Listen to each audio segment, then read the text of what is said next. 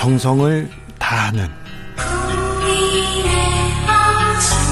국민의 방송.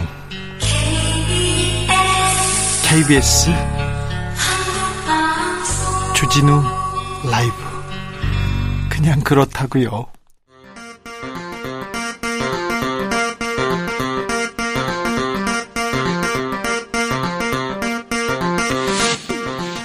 주진우 라이브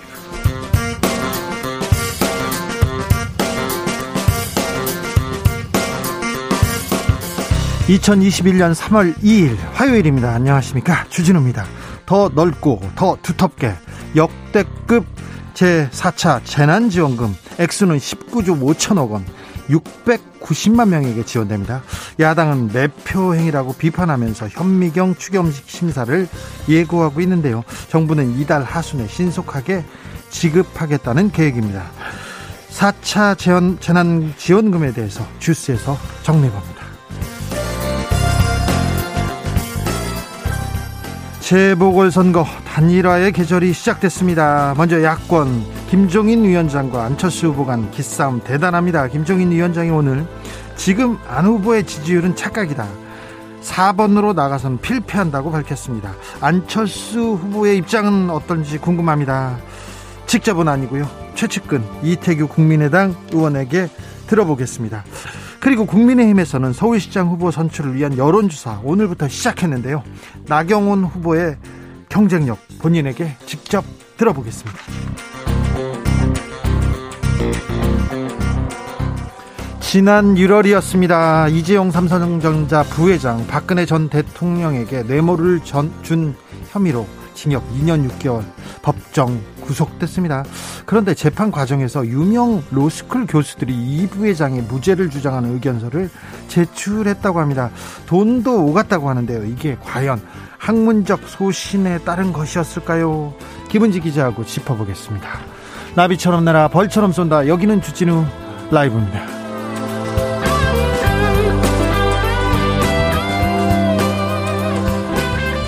오늘도 자중자의 겸손하고 진정성 있게 여러분과 함께 하겠습니다. 3월의 둘째 날입니다. 3월 2일. 3월 2일 하면 입학식, 개강, 뭐, 새 책가방, 새 실내화, 뭐, 그런 거 생각나시죠? 짝꿍도 생각납니다. 담임 선생님은 또 누가 오셨을까?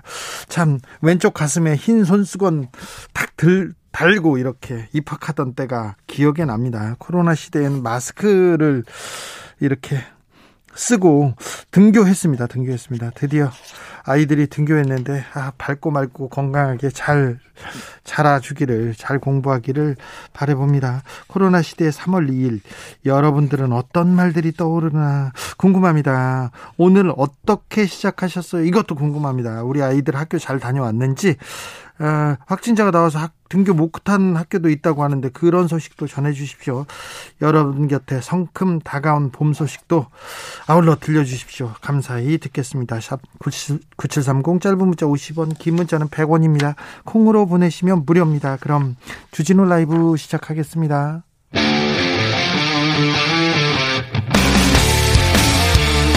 탐사보도 외길 인생 20년 주 기자가 제일 싫어하는 것은? 이 세상에서 비리와 부리가 사라지는 그날까지 오늘도 흔들림 없이 주진우 라이브와 함께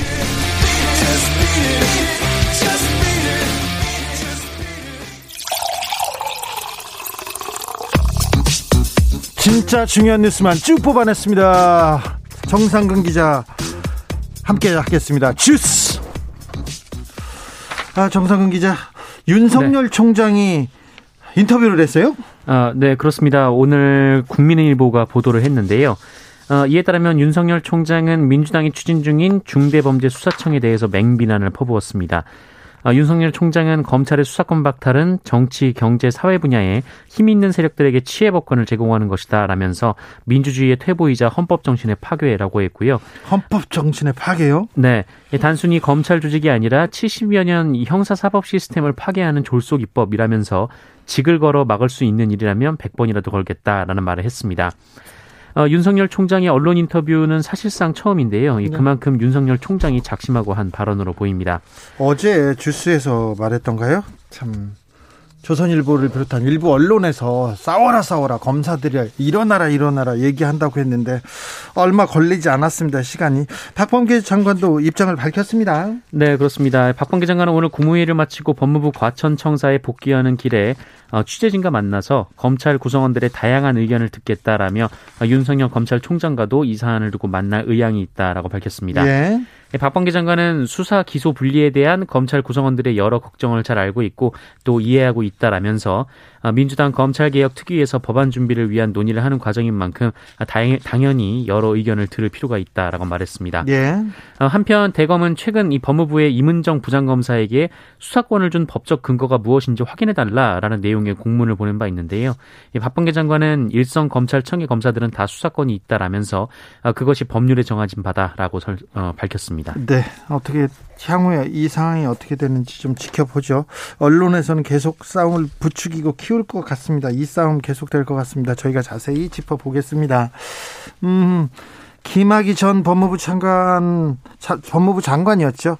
네. 어, 출국 금지 조치에 대한 수사 계속 이어지고 있었는데 공수처가 어, 이 사건을 가져갈 것으로 보이네요. 네, 김진욱 고위공직자 범죄수사처 처장이 오늘 출근길에 취재진과 만난 자리에서 김학의 출국 금지 사건을 공수처로 이첩해야 한다라는 뜻을 밝혔습니다.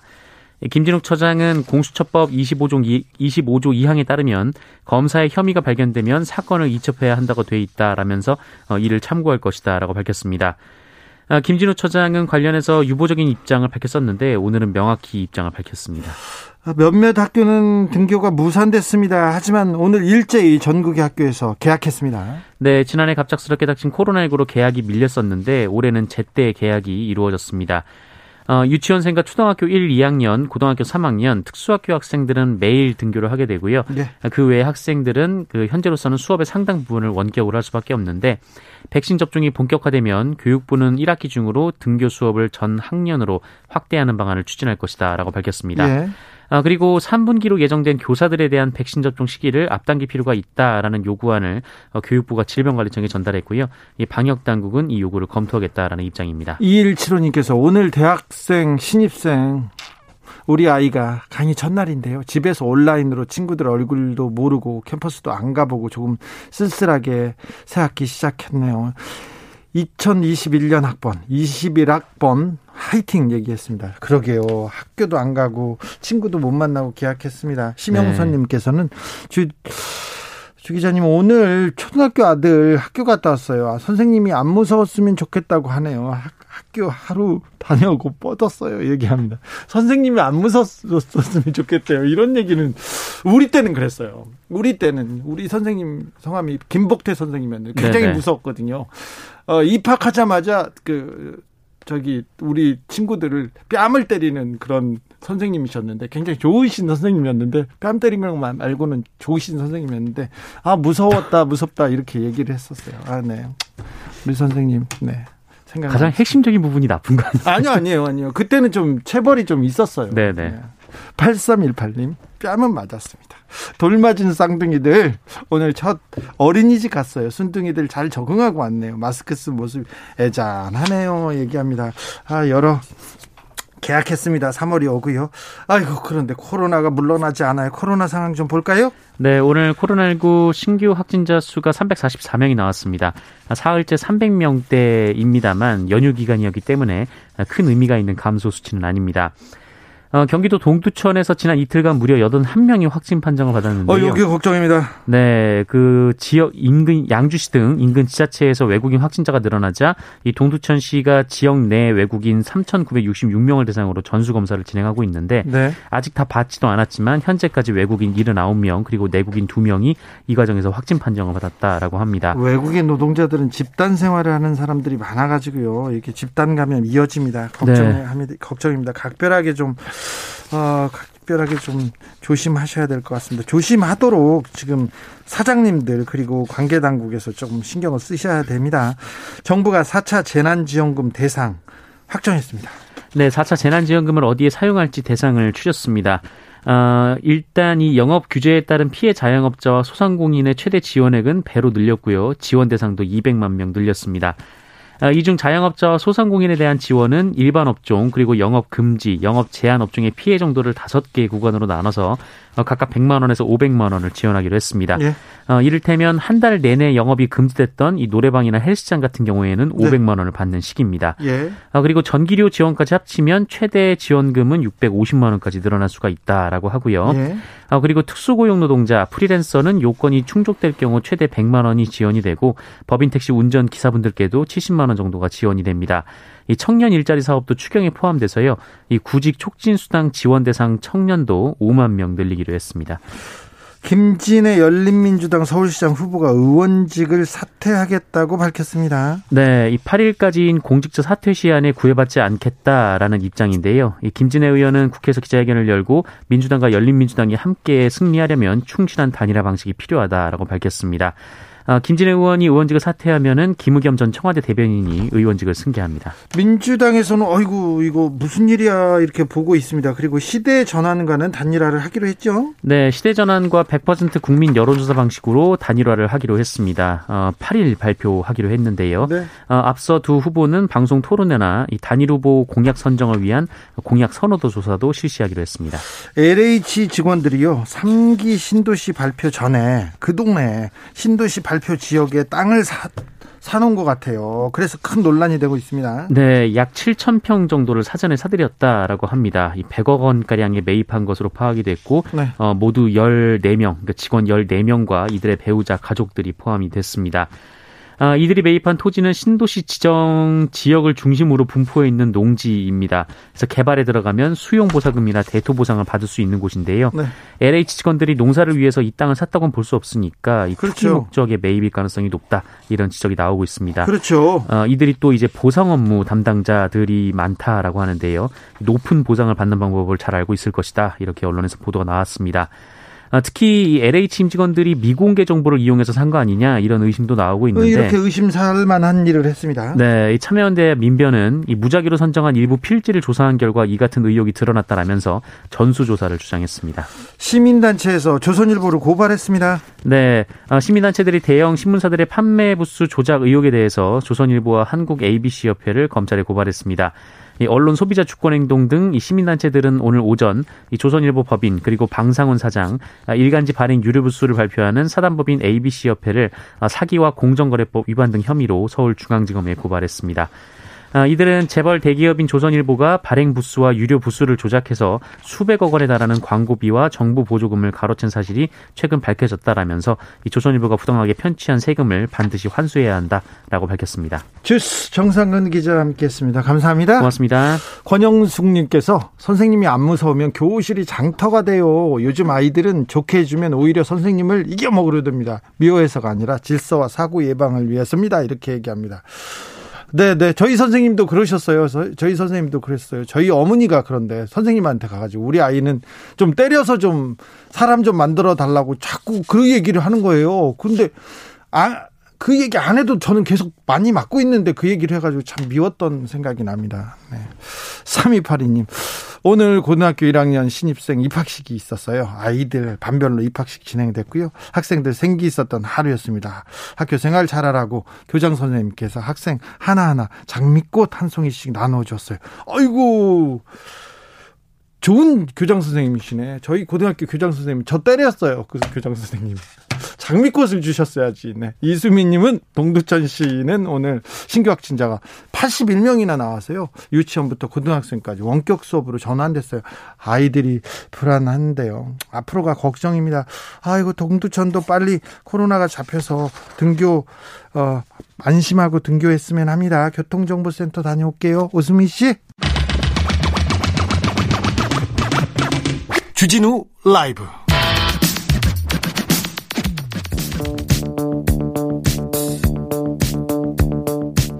대한민국 정치의 새로운 100년을 준비한다. 21세기형 국회 싱크탱크 정치연구소 영앤영 21대 국회에 보내는 뜨거운 고급 찐 정치 컨설팅. 오늘도 뜨겁게 분석해 보겠습니다. 정치는 데이터다, 정치는 과학이다.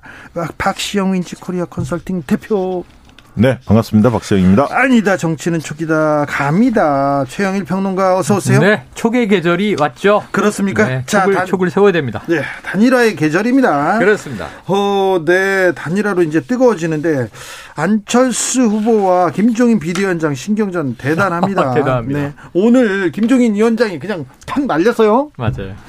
어, 4번으로는 택도 없다. 안철수 후보의 지금 지지율은 착각이다. 이런 얘기 하는데요. 맞습니다. 그러니까 지금 3단계예요.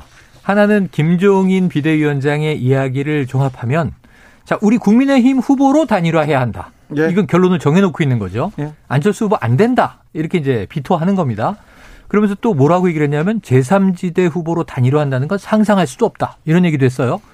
그런데 약간의 여지가 또 있는 게 미국식 오픈 프라이머리는 안 후보가 안 받을 테니 그건 하지 말자 하면서 이걸 또 이제 언론에서는 해석을 네. 어 단일화 여지를 두는 거 아닌가 이렇게 해석을 하기도 했어요. 네. 그런데 지금 말씀하신 대로 자 4번은 택도 없다 2번으로 가야 한다. 이거는 사실 국민의힘 조직력이 밀어줘야 되잖아요. 네. 야권 단일화라는 게. 네. 근데 아무리 개인적인 경쟁력이 좋다 해도 지지율이 좋다고 해도 나가면 사실 4번으로 나가면 국민의힘은 도울 수 있는 방법은 없어요.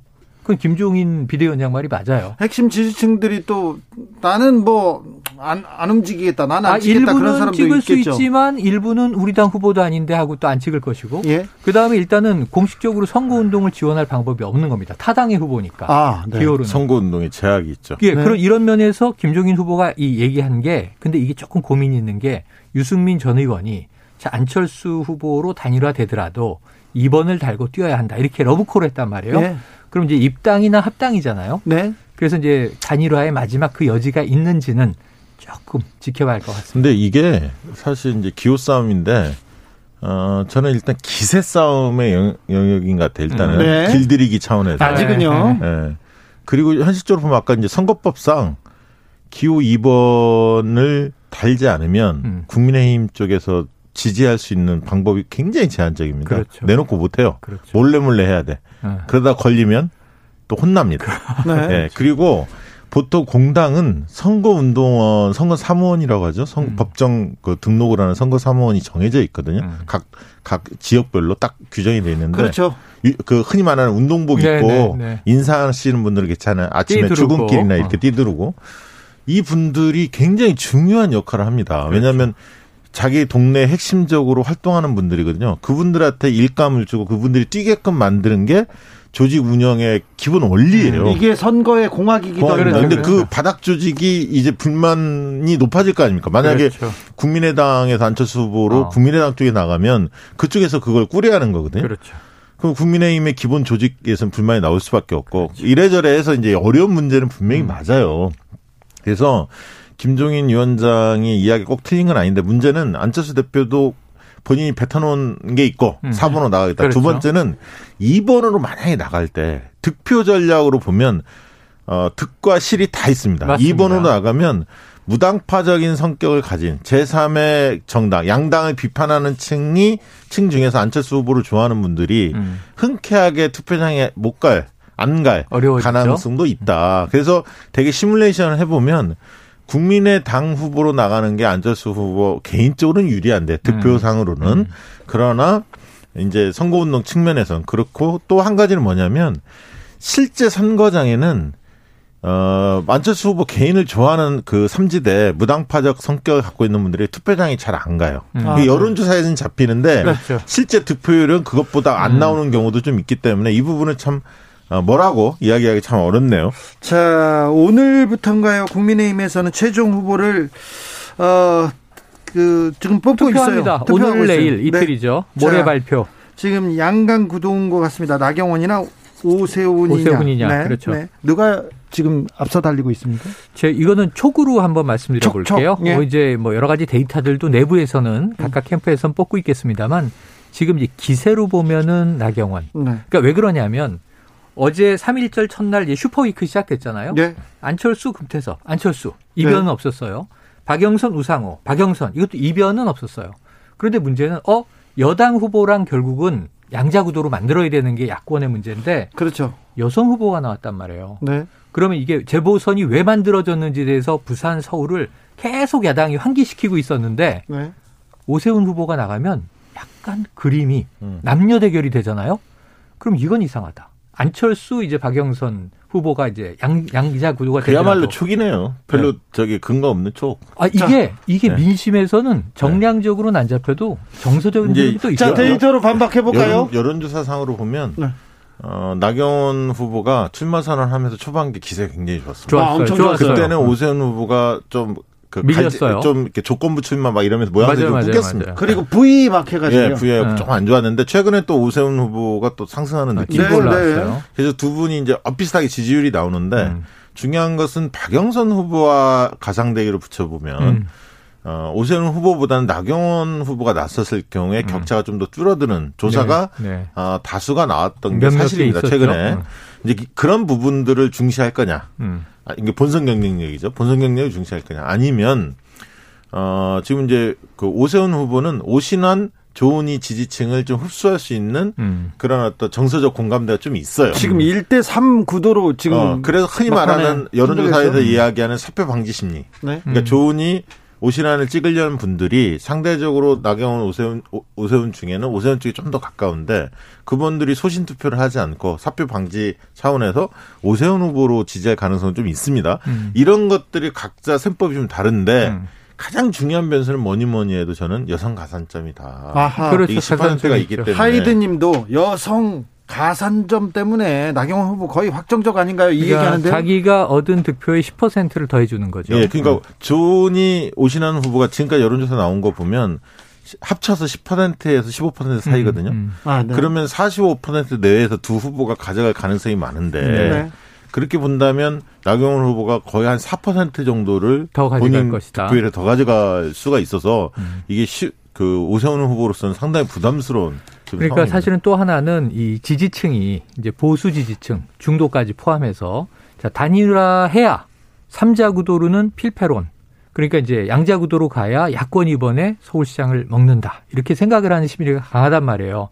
근데 그러면은 이제 지금 오세훈 후보가 본선 주자가 되면 단일화가 될 것 같고 왠지 나경원 후보가 국민의힘의 본선 주자가 되면 이 단일화가 어려울 것 같고 지금 이런 약간 뉘앙스도 있는데 여기에 있어서는 지금 이 아까 얘기했지만 김종인 비대위원장이 계속 우리 쪽에 중심 축을 주장하고 있기 때문에 오히려 제가 보기에는 그러니까 그, 그 네. 그 논리대로 하면 오세훈 후보가 만약에 됐을 경우에는 음. 안철수하고 막 티격태격 하다가 만약에 음. 본인이 양보할 가능성도 있고 아, 그렇죠. 쉽게 얘기하면 어. 그 대선을 대비해서 네네. 근데 나경원 후보 같은 경우는 쉽게 그걸 양보할 것 같지 않고 오히려 안철수 후보가 정책 결단을 할 수도 그렇죠. 있고 불출마를 음. 이런 상황이 될 수도 있습니다. 그렇습니다. 상황에 따라서는 음. 아름다운 단일화가 이루어질 수도 있지만 음. 그래서 국민의힘 지지층 쪽은 지금 여론조사 결과도 그렇지만 대체적으로 나경원 후보 쪽으로 좀 쏠려가는데 다른 당 지지층이 오세훈 후보의 지지율이 더 높거든요. 그렇기 음. 때문에 전체적으로 팽팽한 겁니다. 음. 아 그렇습니까? 나경원 후보 본인은 지금 이 상황을 어떻게 보고 있는지 잠시 후에 직접 들어보겠습니다. 아, 그래요? 자 여권으로 가보겠습니다. 김진애 열린민주당 후보가 서울시장 후보죠. 어, 의원직 사퇴를 선언했습니다. 이게 이게 어떤 변수로 어, 작용할까요? 음. 민주당에서는 아 이거 또 복잡해졌네 머리 아프네 이렇게 얘기하는 사람도 있고요. 그럴 가능성이 크지 않나요? 네. 제가 보기엔 그래요. 이 어떤 거냐면 우선은 조정훈 시대전환 대표와는 네, 단일화하기로 했죠. 예, 하기로 했고 오늘 원래는 일정과 방식을 정하기로 했는데 네. 아직 속보가 나오진 않았어요. 네. 지금도 아마 줄다리기를 하고 있을 수 있고 늦어도 내일은 나오겠죠. 그러면 민주당은 먼저 시대전환과 단일화를 하고 네. 투스텝으로 갈 수밖에 없는데 김진애 후보가 뒤로 밀린 이유는 이 민주당 입장에 대해서 좀 까다로운 조건을 걸었어요. 네. 뭐냐하면 자, 우리가 민주당에 둘러리를 서지는 않겠다. 둘 다 민주당이니까 열린민주당이 더불어민주당에 둘러리를 서지는 않겠다. 공정하게 하자 그러면서 박원순, 박영선 통합 모델을 이야기했는데 이 TV 토론도 하고 그다음에 평가단의 심사도 받고 TV 토론도 많이 하자. 국민 여론조사도 하고 네. 그래서 정책 대결을 해보자는 겁니다. 그러니까 우리의 입장도 거대 집권 여당인 더불어민주당의 후보와 단일화 과정에서 충분히 어필하겠다. 되든 안 되든 네. 이 의지가 지금 김진애 후보에게 강해요. 그래서 네. 지금 사실 배지를 떼겠다라고 선언한 상황 아니겠습니까? 네. 그렇게 보면은 문제가 조금 민주당 입장에서 양강 구도가 만약에 된다고 하면 아까 야권의 단일화를 전제로 하면 상당히 박빙의 승부를 해야 되는데 네. 김진애 후보가 또 이 단일화가 이루어지지 않으면 완주 가능성이 있잖아요. 이런 것에 대해서 이제 민주당은 지금 고민이 좀 있다. 그러니까 원래 이제 이렇게 보여집니다. 민주당은 이제 삼자 단일화를 하자라고 주장을 했죠. 그렇죠. 3, 월 8일까지는 다 음. 마무리하자. 네. 김진애, 조정훈 두 분과 삼자 단일화를 요구를 했는데 실제로 이제 김진애 후보 측에서 열린민주당 쪽에서는 그 말이 안 된다. 음. 민주당과 어, 열린민주당은 그 둘만이 따로 하자. 음. 조종훈 시대전환의 대표가 끼는 거는 적절치 않다. 네. 어, 이렇게 이제 이야기하면서 네. 그러면 2단계로 단일화를 민주당이 그렇죠. 고민하기 시작했고 지금 이제 시대전환 조정훈 후보하고는 상당 부분 교감이 있는 걸로 알고 있고 그러니까 뭐 여론조사도 하지만 그 전에 뭐 정책 선호도 조사 뭐 이런 걸 여러 개를 해서 양당이 좋은 정책은 승리하는 후보 쪽이 음. 받아안는 걸로 뭐 이런 방향은 잡힌 모양이에요. 근데 아직 이제 발표는 안 했으니까 음. 좀 지켜봐야 할 것 같고요. 근데 이제 열린민주당의 김진애 후보 같은 경우는 이제 도시 계획 도시 전문가 아닙니까? 그렇죠. 그러니까 전문가죠. 정책에 대해 상당히 이해도가 밝은 예. 후보인데 예. 어쨌든 이제 그 본선 완주 의지도 이제 필요하신 맞아요, 거예요. 3월 8일 날 이후까지 레이스를 가겠다. 왜냐하면 음. 3월 8일까지는 시대전환 끝나고 열린민주당과 단일화하기가 어렵거든요. 민주당도 그 음. 그 입장을 이미 낸 바가 있고 음. 그러면 이제 둘 중에 하나잖아요. 그 후보직을 저거 사퇴할 거냐 아니면 의원직을 사퇴하고 후보직을 유지할 거냐인데 그렇죠. 후자를 선택해서 맞아요. 배수진을 지금 친 상태인데 네. 이제 민주당 입장에서는 열린민주당이 형제 정당 같은 개념이 있는데 단일화는 안 할 수는 없고 그렇다고 음. 김진애 후보 쪽에서 요구하는 것대로 다 하자니 음. 굉장히 부담스럽고 음. 그러면서 이제 고민이 좀 깊어지지 않을까 싶습니다. 음. 네. 자, 짧게 넘어가 보겠습니다. 자, 이 재보궐 선거에 네. 이 코로나 백신 접종이 영향을 미치고 있습니까? 저는 미치고 있다고 보는 것이 네. 우선은 백신 접종 더하기 예. 이 확진자 재난지원금. 숫자가 중요해요. 네, 네. 그러니까 우선 재난지원금은 별도. 네. 그것도 영향을 이제 국민들에게 주겠지만 두고요. 예. 우선 방역 상황을 보면 지금 코로나가 만약에 상당히 심각한 수준으로 올라간다 그러면 이건 국민들의 이제 정서가 불안하기 때문에 여당의 책임론이 나오는 거죠. 그렇죠. 야당도 그걸로 드라이브를 거는 거고. 네. 그래서 지금 이제 일부 보수 언론이나 야당은 계속 백신에 대한 불신을 제기하고 있어요. 그렇죠. 불안감 조작. 네, 전 이거는 과학적이지 않다고 생각을 네. 하고 맞습니다. 백신은 정말 우리가 과학을 믿고 이건 의학의 이야기지 정치 이야기가 아니거든요. 아니, 과학이 준 네. 과학이 준 선물 아닙니까? 그러니까 제가 이제 그렇죠. 두 가지를 얘기하고 싶은데 지난 총선에서 음.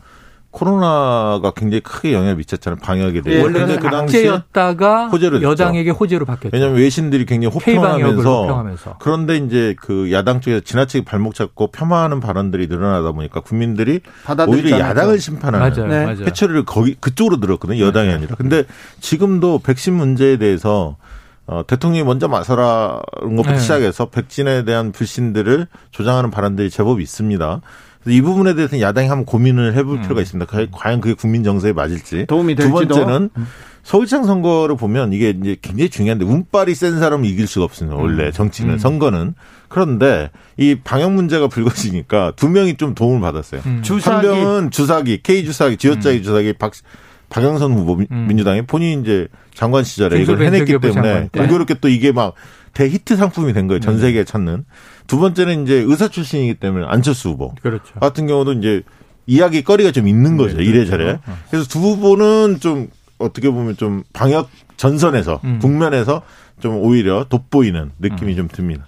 자, 이것도 변수가 될 것 같은데요. 윤석열 검찰총장이 오늘 중대범죄수사청 강행 두고 네.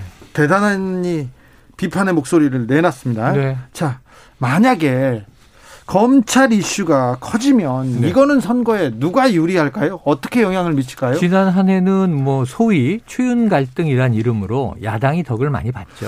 왜냐하면은 잡음이 나오니까. 그래서 그렇죠. 지지율이 떨어지고요. 그래서 지지율이 많이 떨어졌고 올해 문재인 대통령이 신년 기자회견에서 그걸 한 번에 만회했어요.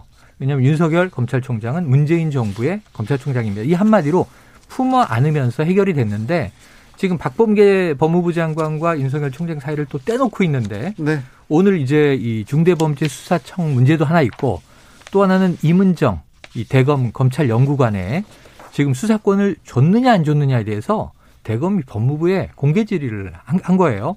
이걸 가지고도 지금 기싸움이 또 있는 겁니다. 그러면 이제 이 야당 입장에서는 저거 봐라. 법무부와 검찰의 관계는 협력적이지 않고 추윤 갈등 시즌 2다. 이렇게도 규정하고 할 거란 말이에요. 네. 하지만 제가 보기에는 그게 어떤 역학관계 때문이 아니라 지난해에는 추미애 법무 전 법무부 장관의 스타일이 있었던 거죠. 굉장히 강한 발언을 계속했는데 박범계 장관은 그런 스타일은 아니에요. 그 태도와 자세. 네. 그 측면 내용도 있지만 그래서 그... 언론에 빌미를 주지 않는다. 네. 이러면서 그렇게 커질 것 같지는 않습니다. 그러니까 지금 여론조사 해보면 말이죠. 음. 검찰 개혁에 대해서 계속 추진해야 하느냐 이런 음. 여론조사를 해보면 어, 그런 고, 공감대가 제법 있습니다. 음. 그러니까 마찰에 대한 피로감도 있지만 네. 지나친 네. 이게 불거지는 것에 대한 피로감도 있지만 이번 국면에서 안 하면 이거 언제 할 수 있느냐 이런 어떤 그렇죠. 요구점도 제법 있습니다. 저희가 이제 음. 파악하기로는 두 가지 요소가 다 있는 거죠. 피로감도 네. 있고 한편에 지금 못하면 영영 못한다라는 음. 절박감이 있는 것 또한 사실인데 말씀하신 대로 이 이슈를 어떻게 가져가느냐가 음. 여권에서 어, 고민거리일 것 같아요. 그러니까 음. 어, 이게 이제 어떻게 보면 밥그릇 싸움으로 검찰 검찰들이 주장하는 것 또한 그것이 국민들한테 설득력을 갖출 수도 있지만 음. 자기 밥그릇을 안 내려고 한다라는 어떤 고집스러움으로 비춰질 수도 있거든요. 왜냐하면 음. 수사권과 기소권 분리는 여러 명들이 오랜 그렇죠. 오랜 기간 동안 그렇죠. 주장했던 내용이기 때문에 음. 또한 이제 여당도 이걸 추진하는 어떤 자세, 태도 음. 이 부분들을 국민들이 의심이 볼 것 같아요. 근데 네. 태도가 중요하다. 이게 이제 정치 선거로 가는 거는 야당 쪽이 좀 더 유리할 수 있습니다. 음. 지금 판에 있어서 오히려 어 인물 대결 누가 어, 시장감이냐, 누가 음. 일을 잘할 것 같냐라는 인물 음. 대결로 가는 게 여권한테는 유리하거든. 그런데 음. 또 지지층, 여권 지지층이 검찰개혁 강력히 요구하고 있기 때문에 그 부분 또한 또 받아 안 할 수밖에 없는 숙명이고 음. 그래서 이제 고민이 좀 있을 것 같습니다. 보수 언론은 검찰에서 큰 갈등이 좀 터지기를 좀 바라는 좀 뉘앙스가 좀 근데 있는 게 이제 중대 수사 이저법 어, 중대범죄 수사청을 놓고 네. 박범계 장관은 검찰 이야기 또 경청하겠다 이렇게 얘기를 하니까 그러니까요. 그, 표면적인 마찰이 안 보여요. 그런 스타일 좋은 거죠. 네. 그래서 태, 도 얘기를 네. 하신 거잖아요, 두 분께서. 자, 정치연구소 영현영 오늘은 여기서 인사드리겠습니다. 최영일, 박시영 두 도사들 평론가 감사합니다. 고맙습니다. 나비처럼 날아 벌처럼 쏜다. 주진우 라이브.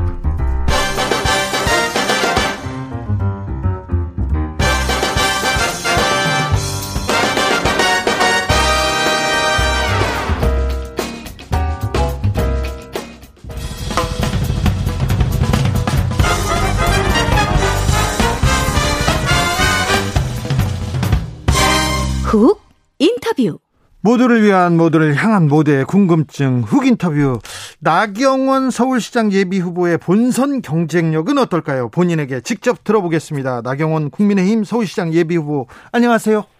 네, 안녕하세요. 네. 네. 어, 아까 저희가 최영일 평론가하고 박시영 대표가 얘기를 하는데 서울시장 지금 보궐선거 후보 선출을 위한 여론조사에서 유리하시다면서요? 네. 뭐 지금까지는 뭐 제가 계속 다 잘 나오더라고요. 네. 어, 예. TV 토론도 잘 하셨어요? 사전 전승하셨어요? 네, TV 토론도 사전 전승, 뭐 네. 당심도 1등, 민심도 1등 제가 이렇게 이야기하고 있습니다. 그런데 왜 네. 바보 나경원 손잡아 달라고 바보하고 나경원하고는 안 어울리는 것 같은데요? 저는 사실은 제가 유불리를 잘 안 따지는 정치인이잖아요. 네. 뭐 잘 아시겠지만 어려울 때 항상 그냥 손해 보더라도 늘 나섰습니다. 네. 제가 뭐 2011년 서울시장 선거도 우리가 이길 수 없는 선거였죠. 우리가 스스로 내려놓은 시장 자리였기 때문에 네. 그때도 당이 나가달라 그래서 제가 나갔었고 네. 어 사실은 2014년 뭐 동작구 선거도 정말 어려운 선거라서 아무도 나가지 않는다 그럴 때 나갔고요. 네. 또 원내대표를 하면서 참 어려운 때 이렇게 용기 있게 뭘 얘기하고 하는 것이 어, 어려워서 다들 숨을 때 앞장서서 정말 음, 네. 용기 있게 얘기했고 그래서 고생도 많이 했잖아요. 아, 그렇죠. 옛날에 네. 이명박 캠프 때 주어가 없다 얘기해가지고 얼마나 고생하셨어요 그때. 네, 그때 고생. 그때도 뭐. 네. 아간에 뭐 여러 가지 사연이 많이 있죠. 네, 네 알겠습니다. 예, 자, 네. 서울시장에 출마했는데, 자, 나경원이 서울시장이 되면 나는 어떤 서울을 만들겠다. 이 출마의 변 먼저 들어보겠습니다.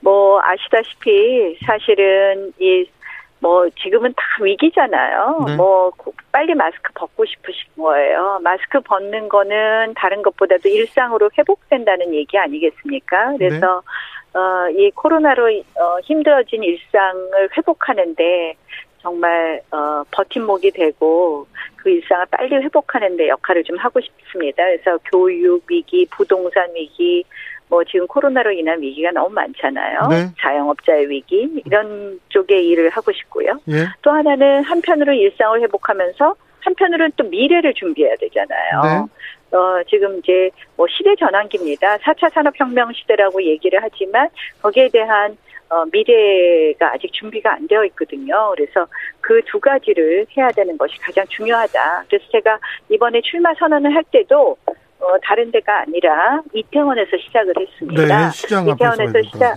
예, 예, 이태원에서 시작한 이유가 어, 자영업자들이 너무 힘들다는 것을 보여드린 거였거든요. 네. 보니까 거기 뭐 70m 이렇게 걸어가는데요.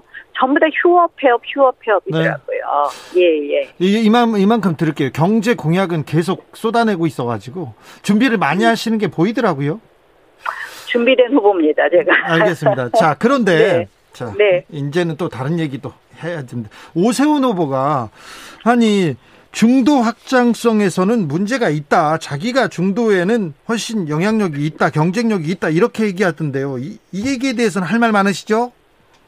뭐 여론조사상으로도 이미 중도층에서도 저에 저에 대한 지지가 훨씬 많다라는 것이 여론조사에도 나오더라고요. 근데 중도층이라는 분들은 결국 어떤 분이냐면 아 누가 정말 우리 서울시를 위해서 일을 잘해 줄 것이냐 이렇게 생각하시는 분들이 중도층 아니시겠어요? 네. 특별히 어떤 이념적인 편향성을 갖지 않으시고 그럼 과연 누가 일을 잘할 수 있는가 보면 지금 서울은 위기의 서울이라고 제가 말씀을 드렸습니다. 네. 비상 시정이니까 정말 결단력 있고 어떻게 보면 뭘 하나 하더라도 지금 시의회만 해도 민주당이 102명 우리 당이 여섯 명이에요. 네. 그러면 정치력이 좀 필요하거든요. 네. 그런 면에서 저는 뭐 제가 잘할 수 있다고 많은 유권자들께서 믿으실 거라고 생각을 하고요. 예.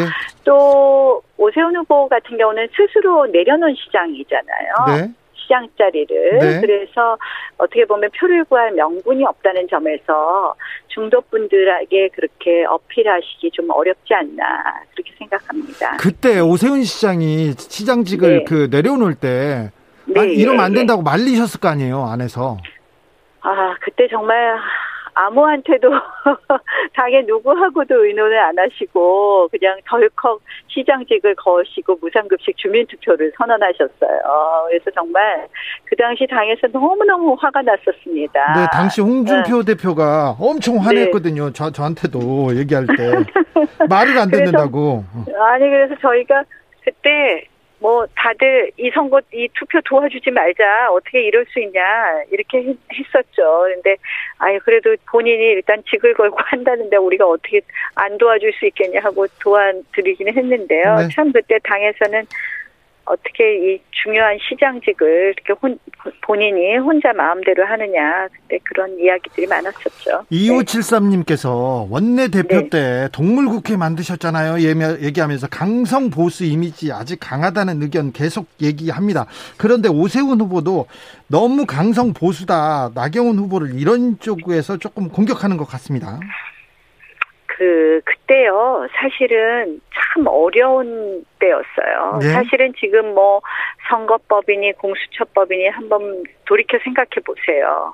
지금 오늘 또 윤석열 총장이 네? 강하게 지금 검찰에 대해서 검찰을 정말 무력화하는 지금 이 정권의 이 행보에 대해 비판하지 않았습니까? 네. 예. 예. 사실은 이러한 것이 너무나 예상되었고 그 두기 선거법과 공수처법이었기 때문에 어, 저희는 그것을 막을 수밖에 없었던 것이죠. 네. 예. 저기 뭐 판사 출신이고요. 법에 또 정통한 분이니까 이것도 물어보고 물어보고 갈게요. 윤석열 총장이 헌법 파괴다, 법치 말살이다 이렇게 하면서 직을 걸겠다 얘기했는데 이 부분은 네. 어떻게 보십니까? 어, 저는 사실은 그 정도로 강하게, 어, 비판하고 저항할 수밖에 없는 상황이다, 이렇게 봅니다. 사실은 지금 검찰은 거의 지금 이제 검찰의 손발을 다 잘라내는 그런 지금 수순으로 가고 있다고 봅니다. 그래서 예. 지금껏 뭐 검찰이 예, 검, 예. 지금껏 검찰이 너무 심하지 않았나? 너무 힘이 그 세니까 이제 좀 분산할 때가 됐다 이런 주장도 있는데요. 네, 일부 물론 그런 부분도 있습니다. 어, 그러나 어, 지금 이 정권에서 하는 검찰을 무력화하는 것은 도를 지나친다. 네. 검찰 수사권이 지나치게 남용되는 부분에 대해서는 견제해야 되고 검찰의 개혁도 일부 필요한 부분은 저도 동의를 합니다. 네. 근데 지금 가는 방향은 지나치게 어, 무력화하는 것이고 실질적으로 결국은 검찰이나 경찰이나 수사권을 정권의 의지대로 움직이게 할 수 있는 그런 틀로 만 그런 방향으로 만들고 있다. 그런 의미에서 개혁의 방향이 틀렸다 이렇게 생각을 합니다. 방향이 틀렸다고요? 네, 예, 예. 자, 부동산 정책에 대해서, 경제 정책에 대해서 굉장히 많은 관심이 있는데, 네, 어, 후보님의 예. 부동산 정책은 많이 내놨으니까 안 물어볼게요. 아니요, 물어봐 주세요. 네. 네. 제일 관심 있으시지 않을까요? 제일, 제일 관심 있는데 그러면 제가 그것만 물어볼게요. 네. 내가 네. 오세훈 후보 그리고 안철수 후보에 비해서 부동산 정책, 어? 부동산 정책 이런 정책은 낫다 이 얘기해 주십시오. 제가 이제 두 가지 말씀드리면 네. 부동산 정책은 원더풀입니다. 제 부동산 정책은 아, 원하는 곳에 네. 더 많은 집을 짓거나 더 많은 집을 어, 가질 수 있는 네.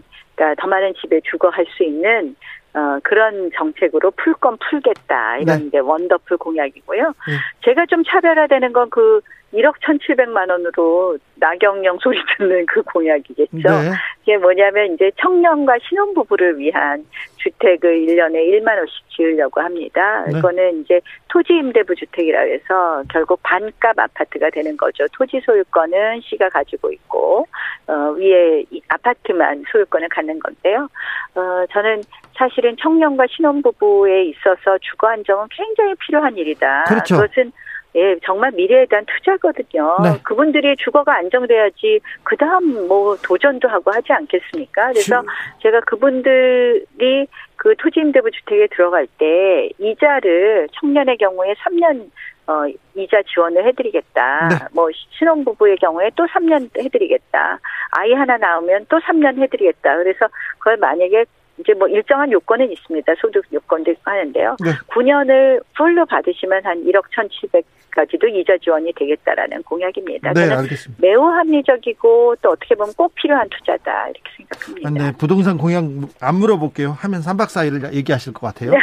그런데요. 네. 청년과 청년들 위해서 그리고 새로 네. 시작하는 어, 신혼부부를 위해서는 과감하게 투자해야 된다. 돈도 줘야 된다. 알겠습니다. 그런데 1년 돈이 아니라 이자 지원. 이자 네. 자 임기 1년 안에 다 하실 수 있을까요? 어, 다 못하죠. 네. 그래서 저는 이제 우리 공약을 보면 1년 안에 할 수 있는 게 있고 5년 안에 할 수 있는 게 있는데요. 네. 이 토지 임대부 주택의 첫 삽은 뜰 수 있다고 봅니다. 아, 일단은 그러니까 방향 일단, 일단 집이 지어져야지 그 다음에 이제 뭐 그 다음 분양하고 그렇게 되잖아요. 근데 첫 삽은 뜰 수 있게 하겠다 이런 생각입니다. 알겠습니다. 네. 그라쿠스님이 서울 부동산 문통 할아버지가 도안 돼요, 안 돼요 이렇게 했는데 아무튼 여러 정책을 내셨습니다. 자 이제 본격적으로 좀 어려운 질문 맞아요. 좀 할게요. 우리가 다 하려고 하면 하나도 안 돼요. 네. 그러니까 그래서 제가 박영선 후보 공약은 공공이 다 32만 호를 5년 안에 짓겠다는 거거든요. 네. 그러니까 이게 관이 하겠다. 정부가 하겠다, 서울시가 하겠다, 이거는 근본적으로 불가능한 일이다라고 생각합니다. 아, 그래요. 여기서 박영선 네. 후보 얘기가 나와서 그런데 안철수 후보의 단일화 과정이 과정과 네. 박영선 네. 후보와의 본선 경쟁 어떤 게 더 어려울 것 같아요? 뭐 다 가능할 것 같습니다. 다, 다 괜찮습니까? 네. 다 자신 있습니까? 네. 네. 안철수 네. 후보와의 단일화 과정이 굉장히 좀 복잡할 것 같은데요. 100% 시민 여론조사 이게 역선택의 우려가 크다고 계속 강조하시지 않습니까? 아, 그 저희 당 룰에 대해서 이제 말씀을 드렸던 거죠. 그러니까 음. 그 그러니까 적어도 우리 당의 후보를 뽑는데 민주당 지지자들, 네. 정의당 지지자들 이런 분들은 저 가서 우리 당 안 찍을 거 아니에요. 그래서 네. 이제 어떻게 보면 우리 당 후보보다는 민주당 후보랑 정의당 후보, 민, 정의당은 지금 후보를 안 냈지만 민주당 후보가 되기를 원하는 분들까지 포함시키는 것은 적절하지 않다, 합리적이지 않다 이런 이야기를 했고요. 네. 안철수 후보하고 단일화는 뭐 앞으로 제가 이런 얘기했어요. 단일화 해야 된다. 안철수 네. 후보가 룰을 정해도 좋다. 이렇게 얘기를 했거든요. 예. 그래서 앞으로 논의가 되게 되지 않을까 이렇게 생각합니다. 네. 어, 인지도나 인기 면에서 밀리지는 않잖아요. 안철수 후보한테 네. 그죠? 네. 자신 네. 있죠. 네. 자, 내일 국민의힘 서울시장 후보 나경원 자신하십니까?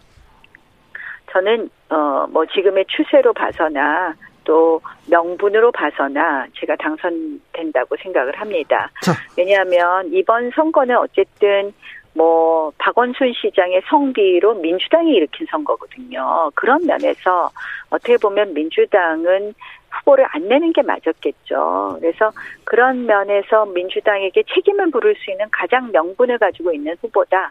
이렇게 생각하기 때문에 그런 것도 다 평가하실 거라고 생각합니다. 자, 내일 이후에 안철수 네. 후보가 아직 지지도 여론조사에서는 네. 또좀 결과가 더 좋아요. 안철수 네. 후보와의 경쟁도 자신하십니까? 그 안철수 후보가 뭐 장점도 많으신데 실질적으로 보면 이제 일을 하려면 혼자 하기는 어렵잖아요.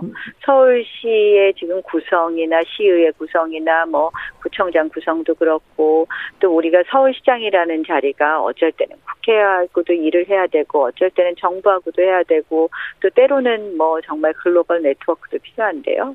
그런 면에서 시민들께서 냉철히 보시면 일을 할 수 있는 어, 사람에게 표를 주실 거다 이렇게 생각합니다. 아, 일하는 쪽에서는 일은 할수 네. 있는 사람은 국민의힘 나경원이다. 일은 네. 안철수보다는 나경원이 낫다 이렇게 보십니까? 그리고 또 지금은 좀 빨리빨리 결단하고 이게 해야 될 건 독하게 좀 문제 해결은 하겠다 이런 의지도 있고 네. 또 사실은 현장 정치를 제가 오래 했잖아요. 그러니까 네. 이게 탁상 행정이라는 거가 얼마나 불편한지 많은 국민들이 알고 계시잖아요. 예컨대 뭐 K 방역 수칙에서 제가 제일 안타까웠던 거는 카페는 안 되고 옆에 있는 맥도날드는 돼서 맥도날드 가서 감자튀김 시키고 커피 드시고 그랬잖아요. 네. 그래서 이런 현장의 목소리가 반영되는 정치, 올해 정치했던 제가 잘 할 거라는 걸 시민들이 아실 거고 네. 뭐 그래서 그런 면에서 자신 있습니다. 일하는 거는 뭐 안철수 후보보다 자신 있다. 그렇게 동의하는 사람도 많을 수 있는데 또 박영선 후보가 일은 또 잘할 것 같은데 이런 사람도 있습니다. 제가 아까 선거는 명분이라고 그랬잖아요. 네. 명분이 없죠 박영선 후보는 민주당 일, 출신이기 때문에 일은 잘할 것 같잖아요. 네. 글쎄요, 뭐. 뭐 더 잘하실까요? 그런가요? 자신 모르겠는데요. 네. 자, 네. 저기 나경원 캠프에 여러 어, 명망가들이 많이 이렇게 합류했습니다. 이수정 교수는 거기서 어떤 역할 하세요? 지금 이번 선거가 가장 또 중요한 것이 여성 인권 문제 아니겠습니까? 아, 예. 여성 인권 문제 어, 같이 봐주실 거고요. 정책 뭐 제안이나 여러 가지 제안해 주실 거고 또 최근에 정인양 사건을 비롯해서 아동 학 학대, 아동 폭력 이런 아동 인권 문제가 있지 않습니까? 그래서 네. 또 그런 부분도 같이 많이 또 우리가 대화를 나누고 정책에 좋은 제안을 해주실 거고요. 네. 또 하나는 이수정 교수가 요새 젠더 다양성 이야기 많이 하십니다. 네. 그래서 그런 부분도 또 보완해 주실 거라고 생각합니다. 지금 엄청 바쁘실 텐데 이수정 교수하고 얘기할 시간이 있으세요? 아, 이수정 교수님하고 뭐 지난주에 토요일에는 같이 클럽하우스를 했었어요. 아이고, 네. 그래서 네. 네, 그래서 또 많은 분들이 아주 건설적인 이야기도 많이 하셔서 아주 좋은 시간이었는데요. 네. 뭐, 그, 선거 운동 과정에서 지금 자주 소통하고 있습니다. 이수정 교수님. 알겠습니다. 마지막으로 네. 나경원이 꿈꾸는 서울시의 모습은 어떤 모습인가요? 서울시의 모습이요? 네. 뭐 저는 서울에 사는 사람들이 다 행복했으면 좋겠습니다. 제가 아까 일상을 회복하고 미래를 준비한다는 말씀을 드렸는데요. 네. 어, 시민이 어, 모든 시민이 원하는 것을 이룰 수 있는 그런 서울을 만들겠다. 그래서 정말 내 집 마련이 가능하고 아이들 교육 어디서나 잘 시킬 수 있고 누구나 건강하고 안전한 그런 서울을 만들겠다. 이런 말씀으로 어, 말씀드리고 싶네요. 어, 뭐 미래 디지털 도시를 만들겠다 이런 어떤 미래에 대한 준비도 해야 되겠지만 네. 지금 시민들에게는 위로와 어떻게 보면 일상의 회복 이것이 가장 중요하지 않을까 이렇게 생각합니다. 위로와 일상의 회복 얘기로 나경원 후보와 의 인터뷰를 마치겠습니다. 후보가 되시면 한번 모셔가지고요. 네. 저하고는 또 악연도 많고 또 인연도 많잖아요. 그러니까요. 네. 와서 다시 얘기하시죠. 네, 예, 예. 지금까지 예, 나, 나경원 서울시장 예비후보였습니다. 감사합니다.